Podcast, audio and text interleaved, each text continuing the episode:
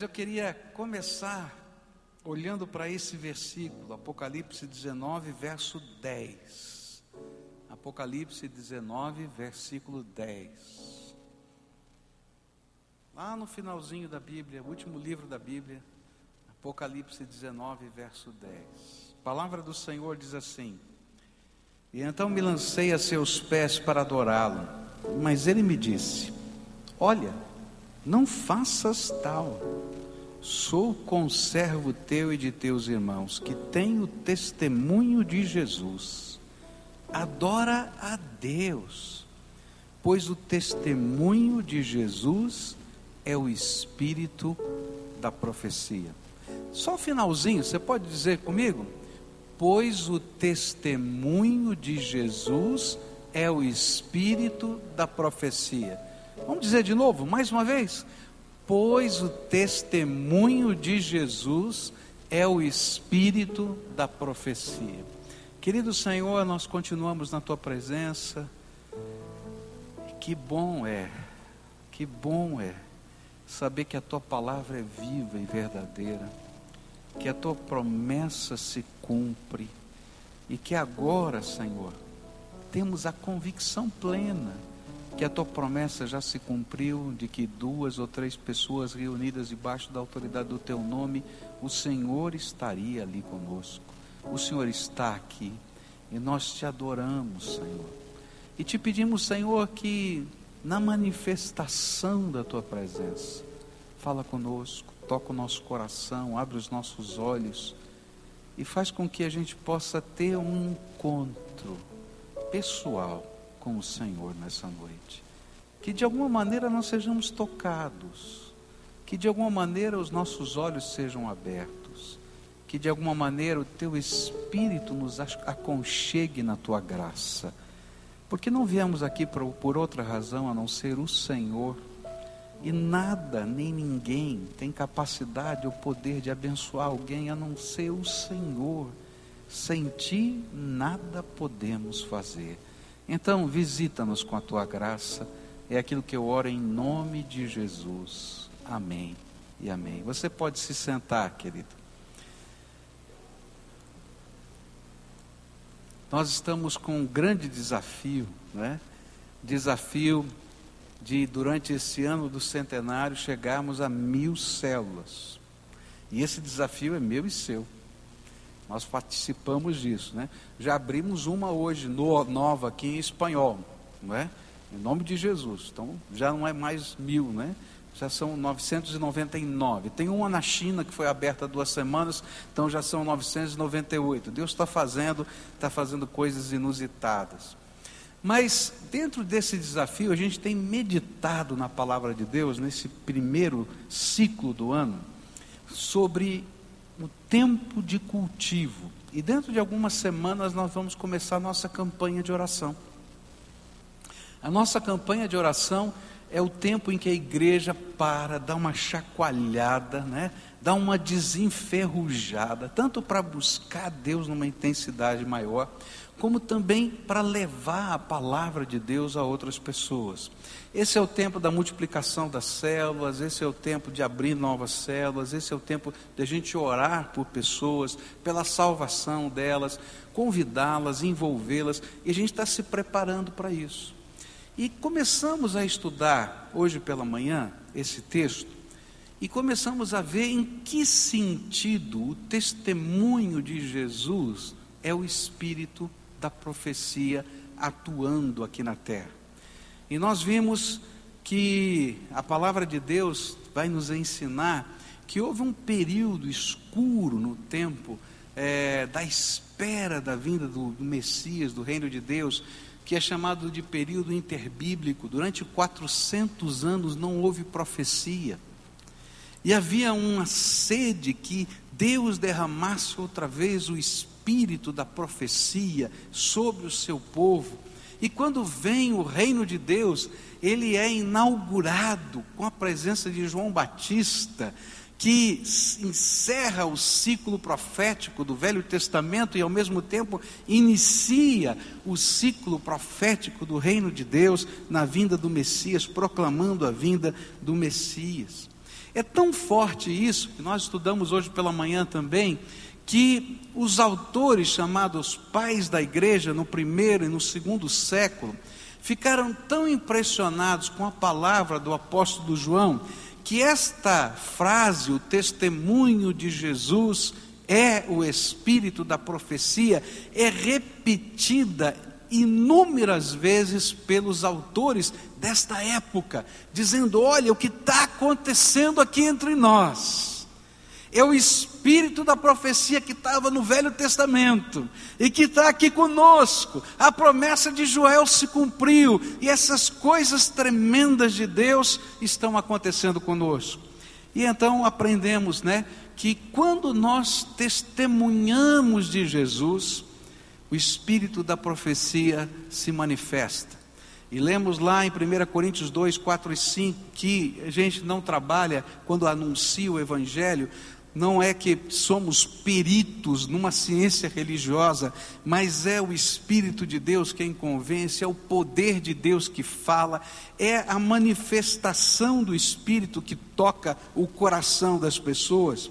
Depois aprendemos em 1 Coríntios 14, versículos 24 e 25, que é o Senhor que ministra até nos segredos do coração do homem. A gente está anunciando, dando testemunho de Jesus, e a pessoa diz assim: Alguém te contou alguma coisa da minha vida? É? Que aqueles segredos que estavam no coração são revelados, não que você está sabendo os segredos do coração da pessoa, mas o Espírito de Deus que sabe vai lá e coloca na tua boca alguma coisa e toca no coração. E o apóstolo Paulo diz assim: quando profetizamos, as pessoas são tocadas, convencidas, julgadas, e elas caem de joelhos adorando a Deus, porque até os seus pensamentos secretos se manifestam na presença do Senhor. E continuamos falando sobre isso que não dá para viver uma vida cristã cheia do espírito se você não aprender que você precisa ser uma testemunha de Jesus porque o poder do Espírito se manifesta quando nós nos tornamos testemunhas de Jesus. Porque o testemunho de Jesus é o Espírito da profecia. Mas hoje à noite eu queria olhar para o livro de Apocalipse e ver que outros sentidos esta expressão tem. De que maneiras o espírito da profecia, além da proclamação da salvação eterna, como mensagem de Deus, salvadora, ela se manifesta no meio do povo de Deus como espírito da profecia. E eu queria dizer para vocês que um segundo aspecto revelado nas Escrituras, de, de que maneira o testemunho de Jesus é o espírito da profecia na vida, na missão da igreja e na missão de cada crente. Um segundo aspecto é quando confrontamos o mundo. O mundo tem um sistema de valores. E o espírito da profecia, que é o testemunho de Jesus, confronta esse sistema de valores do mundo. Isso fica muito forte quando a gente estuda o livro do Apocalipse. Do capítulo 14 do Apocalipse até o capítulo 20, vai aparecer no cenário algumas figuras muito estranhas. Vai aparecer uma prostituta que monta, não é? uma besta vermelha, aparece uma outra besta, um animal, uma, uma fera devoradora que alicia as nações contra Deus. Aparece uma série de figuras assim que a gente fica dizendo: bom, que negócio é esse, que complicado é. Mas é muito interessante que quando a gente olha para estas figuras, a gente vai entender como o testemunho de Jesus se torna profético no tempo em que nós vivemos. E é isso que eu queria olhar com vocês. Abra sua Bíblia em Apocalipse 14 e você vai começar a entender esse processo. Diz assim a palavra de Deus a partir do verso 6. Apocalipse 14, verso 6. E então vi outro anjo que voava pelo céu e tinha na mão o evangelho eterno para proclamar aos que habitam na terra, a toda nação, tribo, língua e povo. E ele disse em alta voz: Temam a Deus e glorifiquem-no, pois chegou a hora do seu juízo.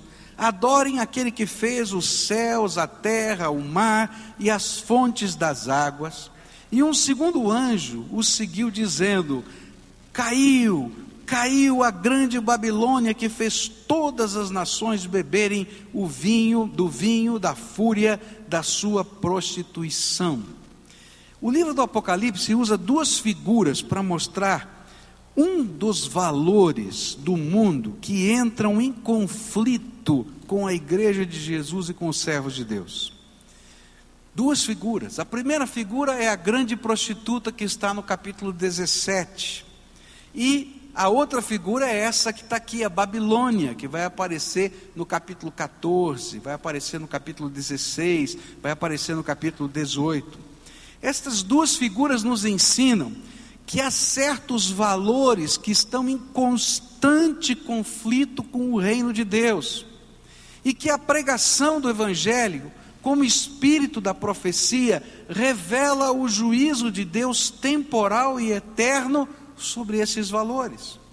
Por isso, é missão profética nossa, como povo de Deus, como parte integrante do testemunho de Jesus, confrontar estes valores de uma sociedade corrompida. Esta santa ousadia revela a nossa fidelidade. E é interessante que o livro do Apocalipse sempre vai revelar essas coisas através de figuras. E a fidelidade dos crentes é revelada, representada no Apocalipse pelas roupas que nós vestimos. Você lembra quais são as roupas que a gente vai ganhar do Senhor? Você lembra como vai ser? Como é que é? Roupa de linho, né? Fino, branco, não é? Reluzente. É isso que está lá, não é? E olha só o que a Bíblia fala sobre o significado das roupas.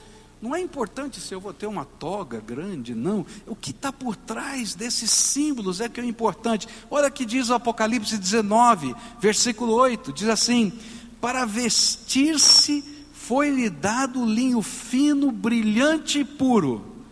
O linho fino são os atos justos dos santos. Sabe com o que, que a gente se reveste?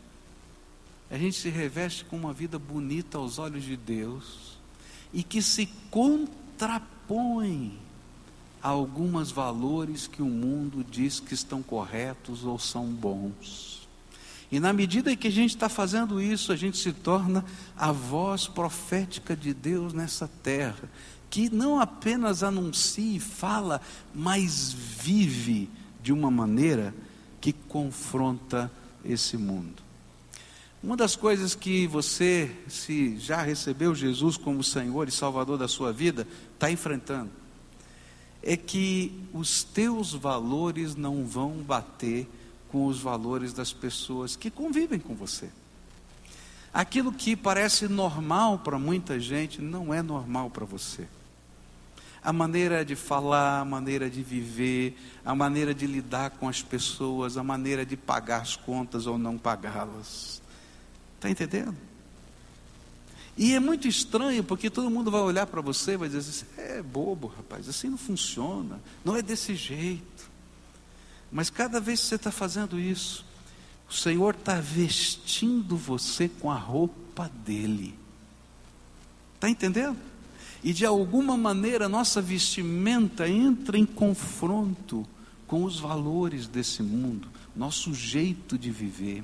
É por isso que o capítulo 4 do livro de Efésios em diante, até o final do capítulo 6, ele vai falar que nós temos que nos vestirmos da santidade de Deus. Ele vai falar como é que essa roupa se é apropriada dentro de nós. Só que quando a gente vive isso, Quando a gente vive aquilo que Romanos 12, verso 2 está ensinando, não se amoldem ao padrão deste mundo, mas transformem-se pela renovação da sua mente, para que sejam capazes de experimentar, comprovar a boa, agradável, perfeita vontade de Deus. Quando a gente vive isso, de alguma maneira a gente incomoda,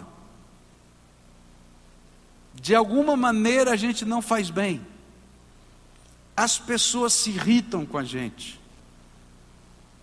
É estranho, né? Não é estranho isso? Mas é isso que acontece. Porque de alguma maneira, só o teu jeito de viver incomoda, porque o Espírito de Deus, como Espírito da profecia, diz: olha, esse teu jeito não é tão bom. E cada vez que você está vivendo, você não está nem falando, você está vivendo, você está confrontando. Você é louco, para com isso. Está entendendo? Eu me lembro de uma jovem, foi minha ovelha muitos anos atrás, que ela estava fazendo o seu doutorado, e naquele momento eu estava num grupo de estudo, discutindo, e ela disse que era virgem. E o grupo dela caiu na gargalhada e começaram a fazer piada, porque ela era virgem. E num dado momento ela disse assim: Olha, vocês falam tanto em liberdade, vocês falam tanto em, em, em respeitar os outros, por que, que vocês não me dão o direito de guardar a minha virgindade para o meu marido, para o homem que um dia eu vou dividir, dividir a minha vida? Por que, que vocês não me dão a mesma liberdade que vocês pedem? Está entendendo? A gente, quando vive o Evangelho, sem falar nada, quanto mais falando, a gente confronta. Mas a Bíblia diz que isso é a manifestação do Espírito da profecia. De alguma maneira o Espírito de Deus está trabalhando nessa hora, naquele coração, e aquela pessoa que hoje está irritada, de alguma maneira, em algum momento, vai ser tocada, porque lá no fundo do coração, ele sabe que precisa de algo diferente que só a graça de Deus vai dar. Agora, há alguns valores que fazem com que a sociedade não apenas se irrite, mas às vezes até persiga a gente. E é por isso que Deus vai ter que julgar a terra, não porque ele vai, o inimigo vai nos perseguir, mas porque esses valores quebram o sentido de, do que significa ser humano na terra. E é por isso que Apocalipse 18 vai falar muito claramente sobre essa prostituta, que é a cidade. Esses dois modelos são a mesma coisa. Ele está dizendo das mesmas coisas, dos mesmos problemas. E queridos, isso aqui que eu vou falar não parece tão ruim, mas que a gente vive isso todo dia, toda hora, em todo lugar, mas faz parte de um plano do inimigo para que não haja lugar para pessoas no mundo.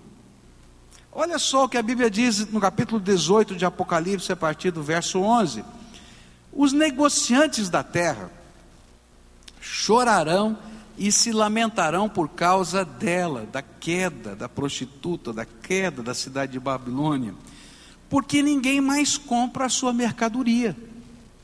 Artigos como ouro, prata, pedras preciosas, pérolas, linho fino, púrpura, seda, tecido vermelho, todo tipo de madeira de cedro, peças de marfim, madeira preciosa, bronze, ferro e mármore, canela e outras especiarias, incenso, mirra, perfumes, vinho, azeite de oliva, farinha fina de trigo e trigo, bois e ovelhas, cavalos e carruagens, corpos e almas de seres humanos.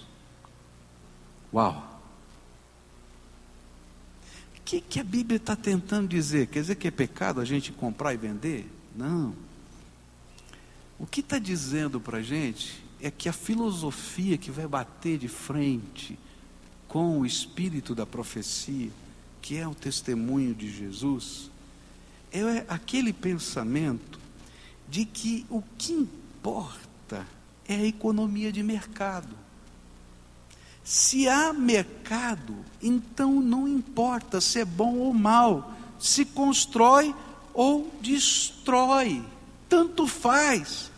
Mesmo que esteja em jogo o corpo ou a alma das pessoas, o que vale é a grana, gente.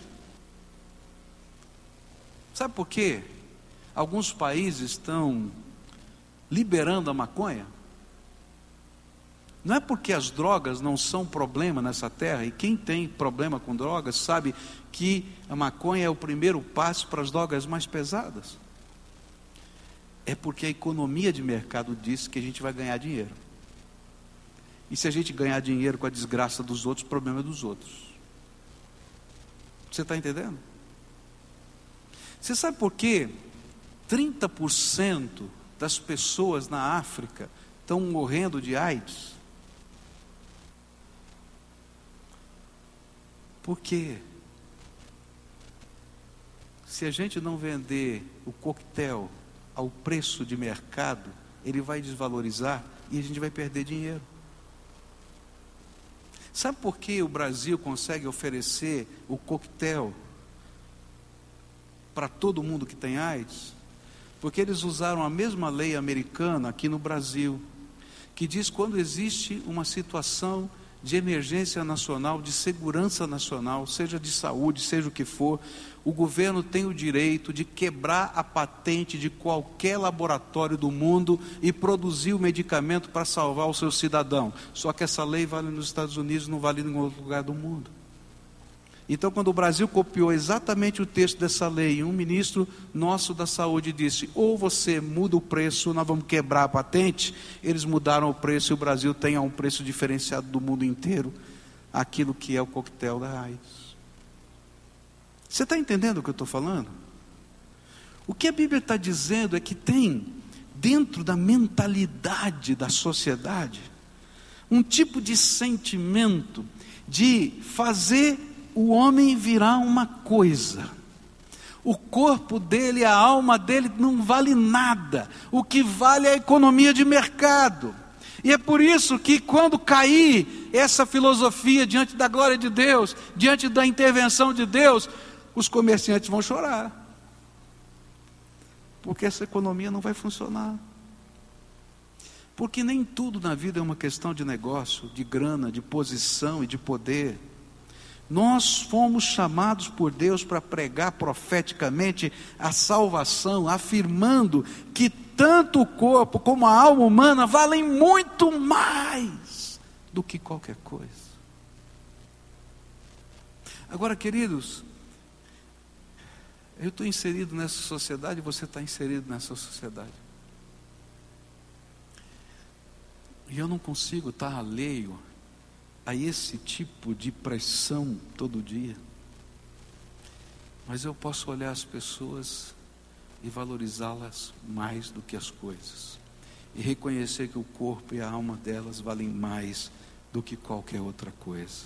E quando a gente faz isso em nome de Jesus, a gente se torna o espírito da profecia agindo nessa terra e vai incomodar. Esse tipo de discurso incomoda. Porque vai contra. E é por isso que a Bíblia vai dizer que muitos crentes verdadeiros, nesses tempos do final, serão perseguidos. A Bíblia diz em Apocalipse 17, 6: Vi que a mulher que estava embriagada com o sangue dos santos, o sangue das testemunhas de Jesus, quando a vi, fiquei muito admirado. Capítulo 18, verso 20: Celebrem o que se deu com ela Ó oh, céus, celebrem, ó oh, santos apóstolos e profetas, Deus a julgou, retribuindo-lhe o que ela fez a vocês. E Apocalipse 19, 2: Pois verdadeiros e justos são os seus juízos, ele condenou a grande prostituta que corrompia a terra com a sua prostituição, e ele cobrou dela o sangue dos seus servos. É por isso que toda vez que um avivamento vem sobre a terra, há tremendas mudanças sociais. pois a pregação do Evangelho, como espírito da profecia, confronta os valores de uma sociedade prostituída pela corrupção e que não se importa nem com o corpo, nem com a alma das pessoas à sua volta. Por isso, como profetas, precisamos manifestar o poder de Deus que confronta os valores de ação e transformação dessas vidas. E aí aquilo que era aparentemente espírito de luz vira um demônio rosnando no chão que tem que ser expulso em nome de Jesus. E todo mundo vai vendo as transformações do poder de Deus. Aquele cara que era assim, mudou, porque Jesus foi lá e arrancou. E aí a profecia revelada na vida, no testemunho, na pregação, na autoridade do Evangelho, confronta isso. É interessante que quando a gente anuncia o Evangelho, a gente revela o engano dos demônios, a gente mostra que falsos profetas se disfarçam em anjos de luz no meio do nosso povo e que até sacrifícios humanos, quer sejam em rituais, quer sejam pelos desvalores que permeiam a busca de poder, começam a ser denunciados. Você não sei se você viu a semana passada uma notícia de uma mulher, uma moça que queria sair de um culto e foi assassinada? Né? Que raio de culto é esse? Quando nós pregamos a palavra, nós promovemos libertação. E quando pregamos a palavra, fazemos distinção entre o que é de Deus e o que não é de Deus. Eu acho tremendo porque a Bíblia vai mostrar para a gente que isso não é apenas uma questão teórica, não é apenas uma questão filosófica. Olha, a Bíblia diz isso, vou comprovar para você que eu estou certo. Não, é demonstração de graça e poder. Você lembra dos magos do Egito? E eles vão disputando com Moisés, e os, as pragas do Egito vão se intensificando até que chega um determinado momento que diz, Faraó diz para os magos do Egito: Olha, por que, que vocês não conseguiram imitar o mesmo poder manifesto na vida de Moisés?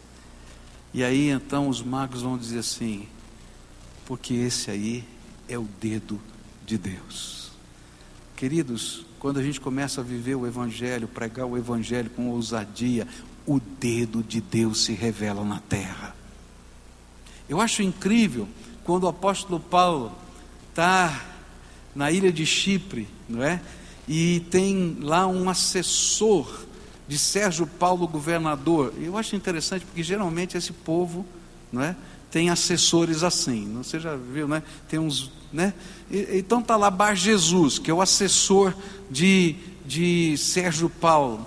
E de repente Paulo está falando e ele está se contrapondo, porque ele é o assessor, ele está lá, ele é um bruxo. E de repente o apóstolo Paulo, espírito da profecia, no testemunho do Evangelho, ele é cheio do espírito e parece um negócio doido. Gente, que coisa maluca. Ele diz assim: Ô Bar Jesus, fica cego em nome de Jesus agora.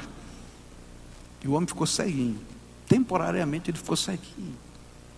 Tinha que ser carregado. E diz assim: Sabe, Sérgio Paulo, porque eu estou fazendo isso? Porque isso aqui é um demônio que está falando. Não tem nada de bom para a tua vida. É o dedo de Deus se revelando. Toda vez que a gente testemunha, toda vez que você prega o Evangelho, toda vez que você ora por alguém, toda vez que você vive a vida cristã com inteireza, você faz parte do espírito da profecia que está agindo nessa terra. Você é o dedo de Deus que está aqui, fazendo diferença. Ah, pastor, mas será que vai mudar essa sociedade? A Bíblia diz que em determinados lugares a sociedade muda, porque a interferência tão tremenda que o inimigo bate em retirada. Mas vai chegar um dia em que toda essa terra vai estar controlada e Jesus vai vir. Mas não significa que vai ser retirado o espírito da profecia dessa terra até a volta do Senhor Jesus. E enquanto ele não volta, ele me deu a missão. Eu estou aqui para isso. Eu estou aqui para isso, para dizer, não é assim. E queridos, se vem um avivamento nessa terra, se vem um avivamento em Curitiba, se vem um avivamento no Brasil, não é para tudo ficar do jeito que estava, não, queridos. É para a gente se levantar e fazer diferença nessa terra. E quando fizermos diferença, o dedo de Deus se manifesta. Agora tem um preço.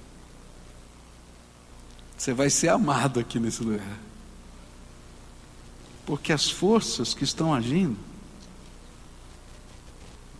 estão sendo desmascaradas. Termino voltando para o nosso texto. Apocalipse 19, 10. E então caí aos seus pés para adorá-lo. Mas ele me disse: Não faça isso, sou servo como você e como seus irmãos que se mantêm fiéis ao testemunho de Jesus. Adore a Deus. O testemunho de Jesus é o espírito da profecia. Eu acho tremendo, e queria voltar para esse texto para a gente concluir, porque o anjo que está revelando o Apocalipse para João faz questão questão de afirmar para João, o apóstolo, que o espírito da profecia nunca permitiria, nem permitirá que alguém adore outro ser celestial a não ser Deus, na expressão maravilhosa da sua trindade. E é por isso que o espírito da profecia sempre, sempre vai abominar a idolatria. Por isso a pregação de Jesus vai ser o Espírito que diz: olha para cima, você tem um redentor. Olha para cima, que você tem uma esperança. Olha para cima, porque ainda que muita gente nessa terra imagine que você é mercadoria, que não vale nada, que dá para descartar, como se fosse uma coisa ou que coloca um preço para você, e que vende o teu corpo, que vende a tua alma com a maior cara de pau, há alguém que tomou o seu lugar na cruz do Calvário por você, que te ama, a ponto de descer do seu céu e tomar o teu lugar lá na cruz, descer ao Hades, tirar das mãos de Satanás as chaves da morte do inferno, ressuscitar e dizer: Tenho algo novo para você. Se esse mundo diz que você não vale nada, que você não presta, que não tem lugar, e se quem sabe dentro da tua estrutura familiar você já foi abusado por alguém que devia te proteger e te defender, ou se foi rejeitado por alguém que devia te amar, há alguém que está dizendo, filho, tem esperança, porque eu morri na cruz por você e eu quero te dar uma nova vida, que não é uma utopia, mas é um nascer do Espírito dentro de você, para mostrar que você é precioso aos meus olhos. E se alguém te escravizou, e se o inimigo te, te aprisionou, e você está preso por tantas coisas, esse mesmo Senhor diz assim: sou poderoso para quebrar qualquer corrente, e todo espírito que lhe aprisiona vai ser expulso em nome de Jesus. É assim que funciona. E essa é a mensagem do Evangelho. Nós não somos a igreja, nem o povo que vai ensinar você a controlar Deus. Deus é Deus, querido. Mas nós vamos ser o povo mais feliz da terra quando a gente se submete debaixo da potente mão de Deus, porque Ele a seu tempo nos ergue nas suas mãos. É isso. Ah, a gente está andando no contramão da história, aleluia! Porque homens que andaram na contramão da história escreveram a história, e nós estamos entre aqueles que vão escrever uma história diferente nessa terra da graça de Deus, do amor de Deus, da visão do reino. Queridos, o espírito da profecia está aqui. Porque o testemunho de Jesus é o espírito da profecia que está falando com a gente. Por isso, nessa noite eu quero orar com você. A gente aprendeu hoje de manhã que quando a gente está anunciando o Evangelho, algo de Deus acontece. E que não são as palavras de um pregador que convencem ou tocam o coração, mas Jesus vai lá e trabalha dentro do coração. Ele diz: Olha, você não precisa ser assim. Você não precisa viver desse jeito. Eu tenho algo melhor para você que a minha graça. E queridos, não é a ideologia que vai fazer isso, nem vai ser esse lugar, nem esse pastor. Quem sou eu? Se não for a graça de Jesus na minha vida, eu estou perdido. Mas aquele que está ouvindo as nossas orações é aquele que nos abençoa. Aquele que morreu na cruz é aquele que quer visitar você. Ele quer derramar sobre você o seu Espírito Santo, para você ser parte do Espírito da profecia nessa terra. Hoje eu quero orar por pessoas que se sentem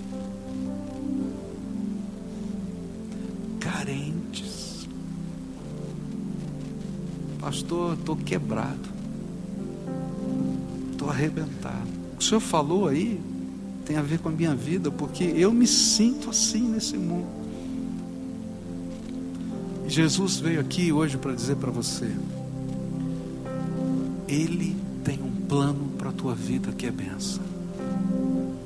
Mas você não vai aprender a controlá-lo. Porque quem pode controlar o Todo-Poderoso? O Senhor dos Senhores, o Rei dos Reis. Se você ler lá o livro do Apocalipse, você vai ver no capítulo 19 que esse é o nome de Jesus que está escrito: Senhor dos Senhores e Rei dos Reis. A gente só pode se colocar debaixo das mãos dele. Mas ele te ama. E se os líderes desse mundo querem usar você, Jesus não quer usar você. Jesus quer abençoar você. Se a sociedade diz que a gente é uma relação só de troca, eu quero dizer que existe um amor imensurável de Deus que quer trabalhar na tua vida a restauração pegar os caquinhos quebrados, as feridas, e dizer: Filho, você é precioso para mim, eu tenho algo novo para fazer na tua vida. Essas filosofias não fazem parte do jeito de Deus. O jeito de Deus é graça, misericórdia e perdão, até o dia do juízo. Naquele dia, a oportunidade cessa. E é por isso que o temor do Senhor é o princípio da sabedoria, porque estas coisas que regem o mundo e que regem a nossa vida serão julgadas um dia. Se o Espírito de Deus estiver tocando o seu coração e você é essa pessoa que precisa da graça, que precisa da intervenção do Espírito, se a tua casa é a casa que precisa de libertação, se a tua alma é a alma que está doída, quebrada, machucada, arrebentada e que precisa ser tratada pelo Espírito, eu queria orar por você hoje e queria colocar a tua vida nas mãos daquele que é todo poderoso. E quero dizer francamente, eu não tenho poder. Eu não tenho as soluções. Quem sou eu? Eu sou de carne e osso que nem você. Mas aquele que vai ouvir a nossa oração, Jesus, é poderoso para fazer muito mais abundantemente além daquilo que pedimos ou pensamos, segundo o poder dele que em nós opera. Efésios 3:20. E esse Senhor vai derramar o Espírito Santo sobre você. E ele vai convocar você para fazer parte de um santo movimento, onde o Espírito da profecia, revelado no testemunho de Jesus, se espalha nessa terra. Se você quer isso para a tua vida, se você quer isso para a tua casa, se a tua família está precisando disso, dá um cutucão para quem está aí do teu lado, teu marido, tua esposa, teu filho, e vem para cá, a gente vai orar juntos, tá? Quem é que o Espírito Santo de Deus está falando? Pode sair do seu lugar agora, em nome de Jesus, eu quero orar por você. Vem para cá, em nome de Jesus, pode vir. Quem mais o Espírito Santo de Deus está falando? Vai saindo, em nome de Jesus. Tem gente de Deus que Deus quer fazer coisas tremendas aqui hoje. Então vem, venha. Vai deixando o seu lugar. Você está lá em cima, na galeria, no último lugar. Deus está te chamando, moço. Vem para cá. Deus está chamando você, vem para cá. Vem agora, em nome de Jesus. Venha. Quero orar por você. Porque esse estilo de coisas que eu falei machucam a gente, doem deixam marcas. E a gente precisa da graça de Deus, tratando, restaurando, curando, limpando, transformando a nossa vida. Vem para cá, se o Espírito de Deus está falando com você. Testemunho de Jesus é o Espírito da profecia. Ele está aqui. É Ele que toca a nossa vida. Pode vir, se o Senhor está falando com você, vem, em nome de Jesus. Hoje é tempo de Deus, do reino dEle. Queria pedir para alguns irmãos, pastores estão aqui, alguns irmãos que estão aqui, vem aqui dar um abraço em alguém. Vem aqui em nome de Jesus. Você não vai falar nada, só vai abraçar, tá? Só vai dizer, olha, eu vim aqui só para te dar um abraço. Quem vai te abraçar é de carne e osso, cheio de defeito, não tem poder na mão, não, tá? Mas é aquela coisa gostosa de saber que a gente não está sozinho, que o Senhor está aqui, tá? Então vai pedindo licença, vai vendo quem não está abraçado e abraça, tá? Aqui, ó, tem gente chorando, vai lá e abraça. Aqui tem gente aqui, olha aqui na frente, vem, vem pedindo licença, vai dar um abraço, só dá um abraço. Mais nada, aqui, esse, o Luiz, quem vai dar um abraço aqui no Luiz para mim, tá? Tem mais gente, preciso de mais gente aqui. Aí, tem aquela senhora que está chorando ali sozinha. Queria que alguém. Tem um, um rapaz ali que está sozinho. Só alguém chega perto ali daquele rapaz que está ali de preto. Chega alguém, está sozinho, não está? Ninguém chegou pertinho de você. Levanta a mão aí, que eu quero que alguém vai te dar um abraço aqui, ó. Pastor, vem aqui dar um abraço nele. Quem está sozinho, que agora eu me perdi. Tem um senhor que está sozinho aqui, tem uma senhora que está sozinha ali. Levanta a mão aí, faz favor, tá? Queria que, que alguém chegou aqui. Aqui tem uma senhora que está sozinha aqui também, tá? Quem mais eu vi aqui que estava sozinho? Isso, abraça aí. Quem mais? Quem mais? Tem mais alguém que está sozinho? Dá um aceno aqui para eu ver. Eu não estou vendo aqui. Acho que todos. Está aqui, tem uma senhora que está sozinha aqui, ó. Se alguém puder chegar, chega junto dela aqui, ó. Ela vai ficar essa senhora de cor de rosa junto com você, tá bom? Tem mais alguém que está sozinho aí? Tá. Nós vamos orar juntos. Antes de você, só abraça agora. Só abraça e intercede, mais nada, tá? Nós vamos orar juntos aqui. Não é esse o tipo de mundo que eu quero viver. É esse o tipo de mundo que você quer viver? Não novo mundo começa aqui. Daqui vai para minha casa. Tá? Da minha casa vai para o meu círculo da família. Depois vai para a minha área de influência. Então, a gente vai dar um passo de cada vez. Primeira coisa, a gente vai pedir que essa mudança aconteça aqui dentro. Que haja transformação, perdão, que as dores da alma tua alma foi negociada, o teu corpo foi negociado, você foi alvo de tanta coisa. Jesus, eu sou uma ovelhinha sem pastor que está precisando da tua graça. Entra na minha vida, entra na minha vida, entra na minha história, cura as minhas feridas. É isso que a gente vai pedir. E eu não vou tentar controlar o Senhor, que não é assim que funciona. Já tentei a minha vida toda eu vou me render ao Senhor. Você concorda com isso? Eu vou me render ao Senhor. Eu quero aprender a viver do teu jeito. Essa vai ser a primeira oração que a gente vai fazer. Posso orar assim? Você vai concordar com essa oração? Tá? Depois eu vou orar pela tua casa. Porque a tua casa tem que ser abençoada por Deus. A Bíblia diz que se tem um homem de paz na casa, uma mulher de paz na casa, se você é esse homem de paz, se você é essa mulher de paz, a paz que Deus derrama nessa casa não volta, fica lá. Você está entendendo? Por isso que começa com a gente. E você vai ser o instrumento da paz de Jesus nessa casa. Eu não sei quanto tempo vai demorar, porque a gente está lidando com outras pessoas que têm as mesmas lutas do coração, que não entendem talvez o que vai no teu, mas entendem o que está doendo no dele. Mas você vai ser o homem de paz, a mulher de paz dentro dessa casa. E nós vamos lutar em oração, pedir a graça de Deus, pedir a intervenção do Espírito.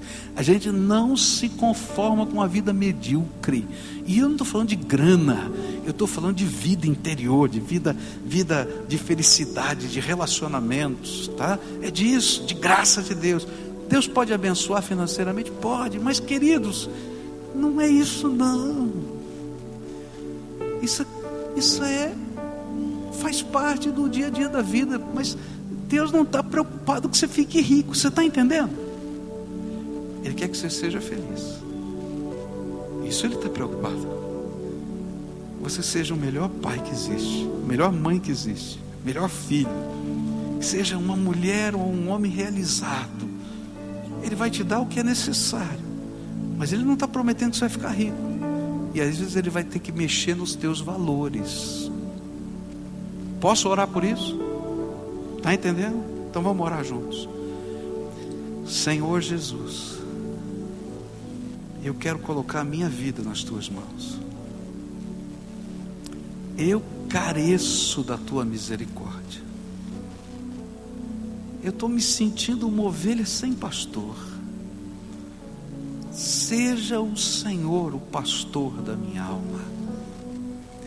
Eu não quero te ensinar o que o Senhor tem que fazer, nem controlar o Senhor. Quem sou eu para controlar Deus? Mas eu vim aqui me colocar debaixo das tuas mãos e dizer: me toma nas tuas mãos. Eu quero me sentir teu filhinho, tua filhinha amada. Eu quero me sentir protegido do Senhor protegida do Senhor. Mas eu sei, Senhor, que tem coisas em mim que tem que mudar. Começa essa mudança dentro do meu coração. Começa essa mudança dentro da minha mente. Começa essa mudança nos meus relacionamentos. Começa essa mudança, Senhor, nos meus valores. Me ajuda a aprender do Senhor. Pai, algumas pessoas estão aqui, estão feridas. Está doendo muito. Está doendo muito, Senhor. E eu quero te pedir agora, vem com o poder do teu Espírito e cura a alma dessas pessoas. Oh Pai, eu não tenho poder para fazer isso, mas o Senhor tem. E eu quero te pedir, Senhor, que o Senhor comece a derramar do teu amor de uma maneira tão tremenda, tão tremenda, tão tremenda, que seja quase visível, quase material ver derramar do teu amor sobre essas vidas. E que esse amor desça a profundidade das dores da alma para serem curadas. E onde, Senhor, eles precisam ofertar perdão, porque eles não podem carregar essa dívida para o resto da vida. Ela é impagável que o amor do Senhor esteja lá para trabalhar esse perdão dentro do coração. Ó oh, Pai, tem algumas pessoas que Satanás tem fustigado aqui, oprimidos, alguns até possessos, alguns escravizados pelo inimigo. A tua palavra nos diz que toda autoridade foi lhe dada no céu e na terra a tua palavra nos diz que a pregação do Evangelho seria autenticada pelos sinais que seguiriam a proclamação. E eu quero te pedir que nesta hora um sinal do Senhor venha, que essas pessoas sejam livres no poder do nome de Jesus, e que todo o poder das trevas que a aflige, amedronta, escraviza, hostiliza, seja agora quebrado e expulso em nome de Jesus, e que venha sobre essas vidas graça, misericórdia, amor, paz e bênção. Ô Pai, nós falamos aqui, Senhor, que íamos orar pela nossa casa. Pai, que essas casas sejam benditas do Senhor. Ó Pai, Tu nos prometeste que houvesse um homem de paz, uma mulher de paz naquela casa. A paz do Senhor ficaria naquela casa. Ó oh, Pai, tu nos disseste que sempre que chegássemos a um lugar, a uma casa, que nós anunciássemos, que nós desejássemos, que nós deixássemos a paz do Senhor Jesus. Então, Pai, derrama da paz do Senhor Jesus nessas casas e que essa paz comece a inundar o coração dessas vidas e através deles, Senhor, se manifeste em toda a casa. E eu sei que tem muita coisa para acontecer nessa casa, porque existem outras vidas que precisam das mesmas graças. mas Senhor, que comece a semeadura da tua paz, da tua alegria, do teu amor, e que o amor deles pelos seus queridos seja tão intenso que seja transformador. Derrama da tua paz. Senhor Jesus, começa essa obra, faz essa obra, porque ninguém, ninguém pode fazer a não ser o Senhor. Quem somos nós sem o Senhor? Tenha misericórdia de nós. E Senhor, que o Espírito da profecia, que é o testemunho de Jesus, se revele nessas vidas. É aquilo que oramos em nome de Cristo. Amém e amém.